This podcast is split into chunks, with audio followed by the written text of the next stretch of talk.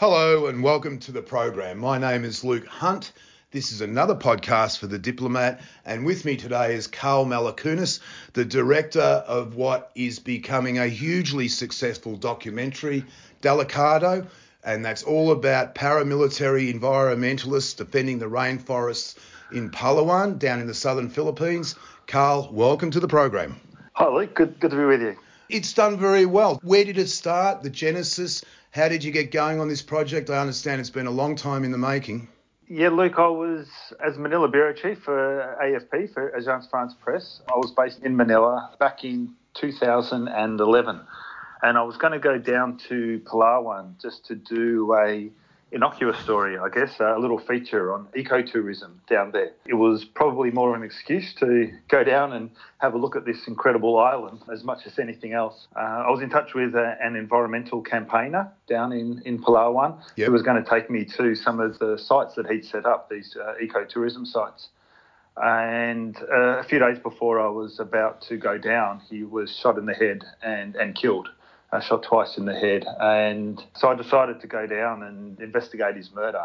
And while I was there, I was uh, sort of uncovered or discovered a whole band of land defenders, environmental crusaders, of local people trying to defend their communities from the plunder of their of their lands.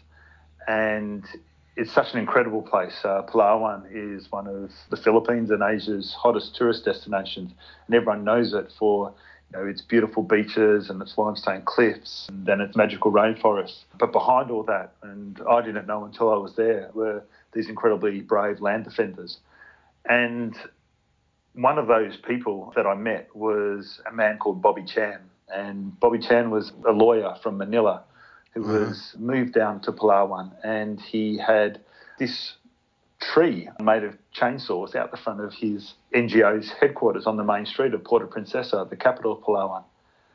And I said, Bobby, what's the what's that tree there for? And he, and he explained to me that his men would go out into the forest barefoot and, and unarmed and use the citizens arrest law as the framework to do confiscations of chainsaws from illegal loggers. And they would come back you know, after having confiscated these chainsaws and there was such a, a, massive climate of fear, and there is such a massive climate of fear in Palawan. But Bobby would put made this tree as a statement to people, to the businessmen, to the politicians, that he wasn't scared, and then his people weren't scared, and to try and encourage communities in Palawan not to be fearful and to try and overcome this culture of fear and impunity. And I realised right then that this was an incredible person doing something quite inspirational and yep. different and and set in this paradise place and and so that was the that was the idea for that's how I got the idea for the for the film and uh, it grew from there. Certainly, some of the most uh, gut wrenching moments in the documentary are when the communities are confronted by having to stand up to the corruption, the illegal logging. The mayor of uh, Uh, the, the capital. Uh, she, I, I, she was an extraordinary uh-huh. woman, and I think she lost the election. But it, it, it's a fantastic film, uh, if disheartening. How has things progressed since the movie came out? Well, the, the mayor that, that you're talking about, now Nieves Rosento, she was the mayor of El Nido, which is the most popular tourist town in Palawan. And I met Nieves when one of the para enforcers, the people who go into the forest to do the confiscations, was shot and killed in the forest. And Nieves was at his wake. Nieves is an environmental campaigner turned politician, and she was close friends with the man who was killed, Cap Ruben. And she was burying the, the you know Cap uh, at the cemetery alongside Cap's daughters. And I met Nieves afterwards, and she told me that she had been placed on President Rodrigo Duterte's drug list. Right. And largely as a, as a means for powerful politicians and businessmen in, in that community in Palawan to get her out of politics. And she wouldn't have been earmarked for arrest. She would have been earmarked for a bullet, I would imagine. Uh, yes, as we sort of show in the uh, in in, in the film, there's uh, a mayor who was shot and shot and, and killed after being put on the drug list. Right. Uh, and and in our film, you have the president actually going on TV and naming Nieves Rosento and putting her on the drug list and saying, I'm going to kill you, and using the language that he's known for.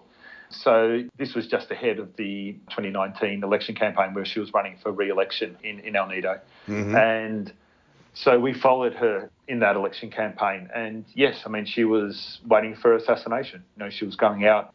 You see her, you know, on the, the back of a flatbed truck driving around, throwing out lollies to, to kids Yep. as part of the election campaigning with a big smile on her face. At the same time, she's waiting for the bullet. She's waiting to be assassinated. And we know that the facts are uh, that quite a number of politicians who were placed on Duterte's drug list were murdered. And so, yes, the, uh, Nieves does lose that election. And the drug allegations against her were very much used throughout their campaign to try and discredit her. And we speak to her opponent about this. So I guess I'm, I'm giving away the, the whole film now. No, not quite. what- there's a lot. There's a what lot more to it than that. yes, well, and I guess we, we, you know, you wanted to know about what happens in Nieves, and you know, she's such a powerful, strong, courageous woman. She won't Yep. give up, and this is, I guess, the essence of the film. Whether it's Nieves or Bobby or Sure. the parent forced to go into the forest, they never give up. Though it doesn't matter what happens to them. And you know, Nieves loses that election, and she says, "I'm going to stay. I'm going to keep fighting." And for the past three years, she's been laying low, essentially, not just because of the pandemic, but because she is such a target. But she ran for a board seat on the Palawan Provincial Board. And in an election when most of her opponent or the governor's politicians almost swept everything in Palawan, Nieves won. She came back. So she was one of the few opposition voices that actually won. That's Um, great. That's so- terrific. Yeah, yeah. So she's she's starting her comeback. Fantastic. I thought Delikado summed up very, very well the sort of thuggery and corruption that seems to plague the Philippines almost everywhere across the country. The uh, governor of Palawan, I found uh, rather typical, uh, but he kept repeating. I've built five and a half thousand kilometres of roads, five and a half thousand, almost like he's expecting this applause. I remember during my time in Borneo and in Cambodia, the road construction was always basically it was an excuse. It wasn't about building roads, it was all about tearing trees out. And I can remember in Sabah, in West Malaysia, that one hardwood log could be worth as much as $3,000. And when you do the numbers, say a road is 100, 200 metres wide and it's five and a half thousand kilometres long, that's an awful lot of money. Yes, yes. Yeah, the as you point out, the, the story that we're telling in Palawan is not unique to Palawan. It's the it's the same story of I guess corrupt development that we see across the Philippines, Southeast Asia, and beyond. Absolutely. And uh, and and and you're right. The, these roads uh, that are built into these uh, these virgin forests, the first thing that happens is that they're used to take down the to transport the, the trees that, Yep. that are brought out of there. And then the development, then the development ensues uh, after that. Then it's cleared. Then there's palm. Then there's rubber. Then there's mining. So yes, it, it's uh, and ultimately it's a completely you know different vision of development. And you know we, we see what's happening throughout Southeast Asia. We see what, what has happened throughout Southeast Indeed. Asia. Yeah. The, the, the, the businessmen are making massive profits. Uh, the GDPs of countries are, are growing, and the people on the ground, the communities, uh, are the ones that generally miss out on the immediate benefits of that economic so-called development, and of course are left to bear the consequences when the typhoon comes, when the rains come, when their uh, forests now are denuded and their homes are, uh, are destroyed when 50 years ago they would have been protected from the storms. Right. Um, and these are the types of stories that, that I guess we're trying to show in, in Delikado from the human level, showing what, what impact it has uh, uh, you know, from, from their perspective. Sure. I think uh, trickle down economics, which has been used as a grand excuse for ruling elites to make lots of money has been um, widely discredited. It simply doesn't happen. Yeah, yeah. Well, we can. We, as I said, we, you know, Mm. we, yeah, we, we see that in yeah, as, as you said, we see that in, in, in Palawan. We see Yep. that trickle down economics. We there's one you know scene in the film that just didn't get didn't get shown, and that was the you know the, unfortunately you know, in 90 minutes we can only fit in so much. But Right. the daughter of this this murdered para enforcer, he was in the forest. We we, we see him early in, in the film. We say, why are you doing this? And he says, because when my daughter grows up, all the big trees will be gone. And then his daughter is next scene over his coffin saying, Papa, please don't go. I remember that. And and the you know, the daughter and and the uh, and his other daughters speak at his wake, and this is what we don't show in the film. And they say, you know, to to the loggers, you know, it's our communities that are going to be destroyed when the when the next storm comes. You know, you have a choice. You can you can make this profit now, but you're also going to be amongst us, and we're all going to lose our homes. It's we're all going to lose our way of life. We're all going to lose our, our economic benefits. And to me, that's I guess a very visceral sort of example of how trickle down economics doesn't work. Yeah, we've seen it, as we mentioned before, we've seen it all over the region. I think the great example was Taib Mahmud, who was the uh, he was the chief minister of Sarawak uh, for 30 years, and when he retired, his family was uh, considered the world's fifth wealthiest family, worth something like 25 billion dollars. And what they did was they uh, built a dam shaved out all the trees and the dam never got filled. They said they were going to sell electricity to Singapore. It never happened. But he retired. The family was worth $25 billion, which is absolutely extraordinary for a man in that position. Right, right. And it, Well, yeah, I can take it take it back to Palawan and, and Governor Jose Alvarez, who Yes. is featured in our in our film. At the time we were making the film, the the numbers have changed a little bit now.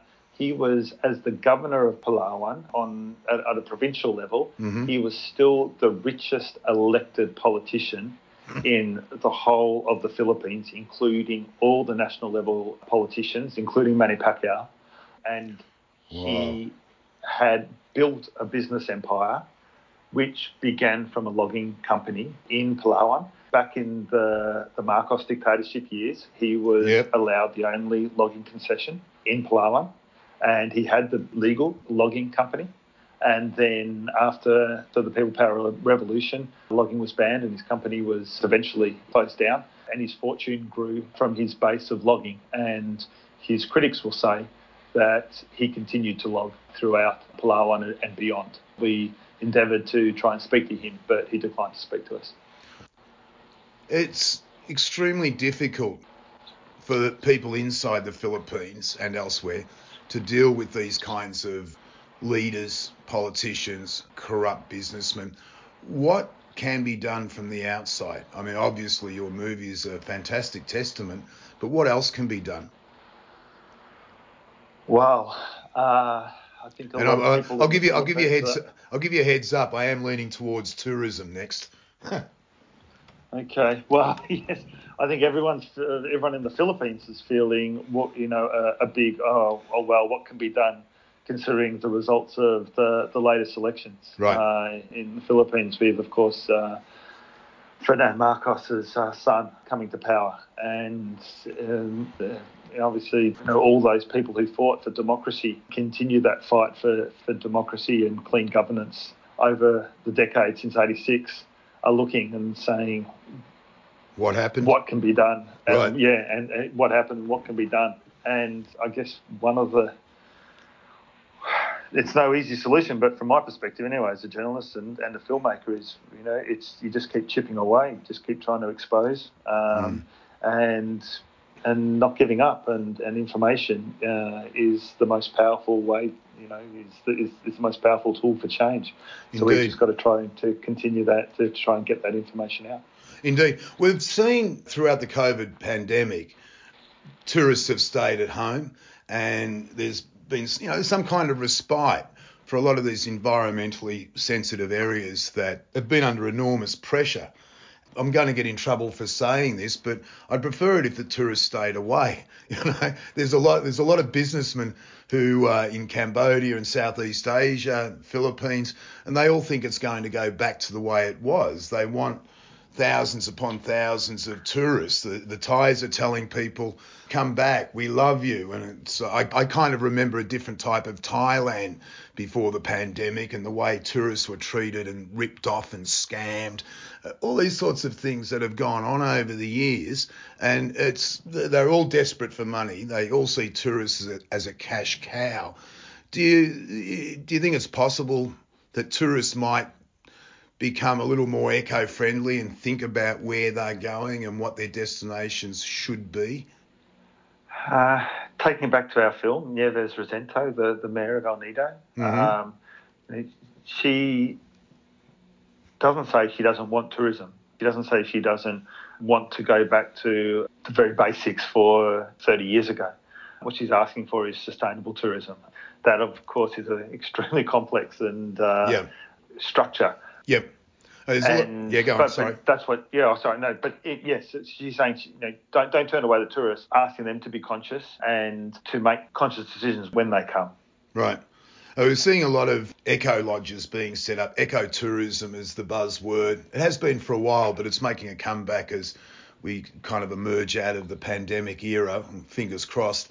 But uh, there's been a lot of accusations that ecotourism is nothing more than greenwashing, and that at the end of the day, a lot of these businesses are controlled by cabinet ministers, friends of the ruling elites, and that it basically becomes another cover to keep on doing what they've always been doing, which is taking out whatever logs are left. Then it spreads from there. Illegal fishing.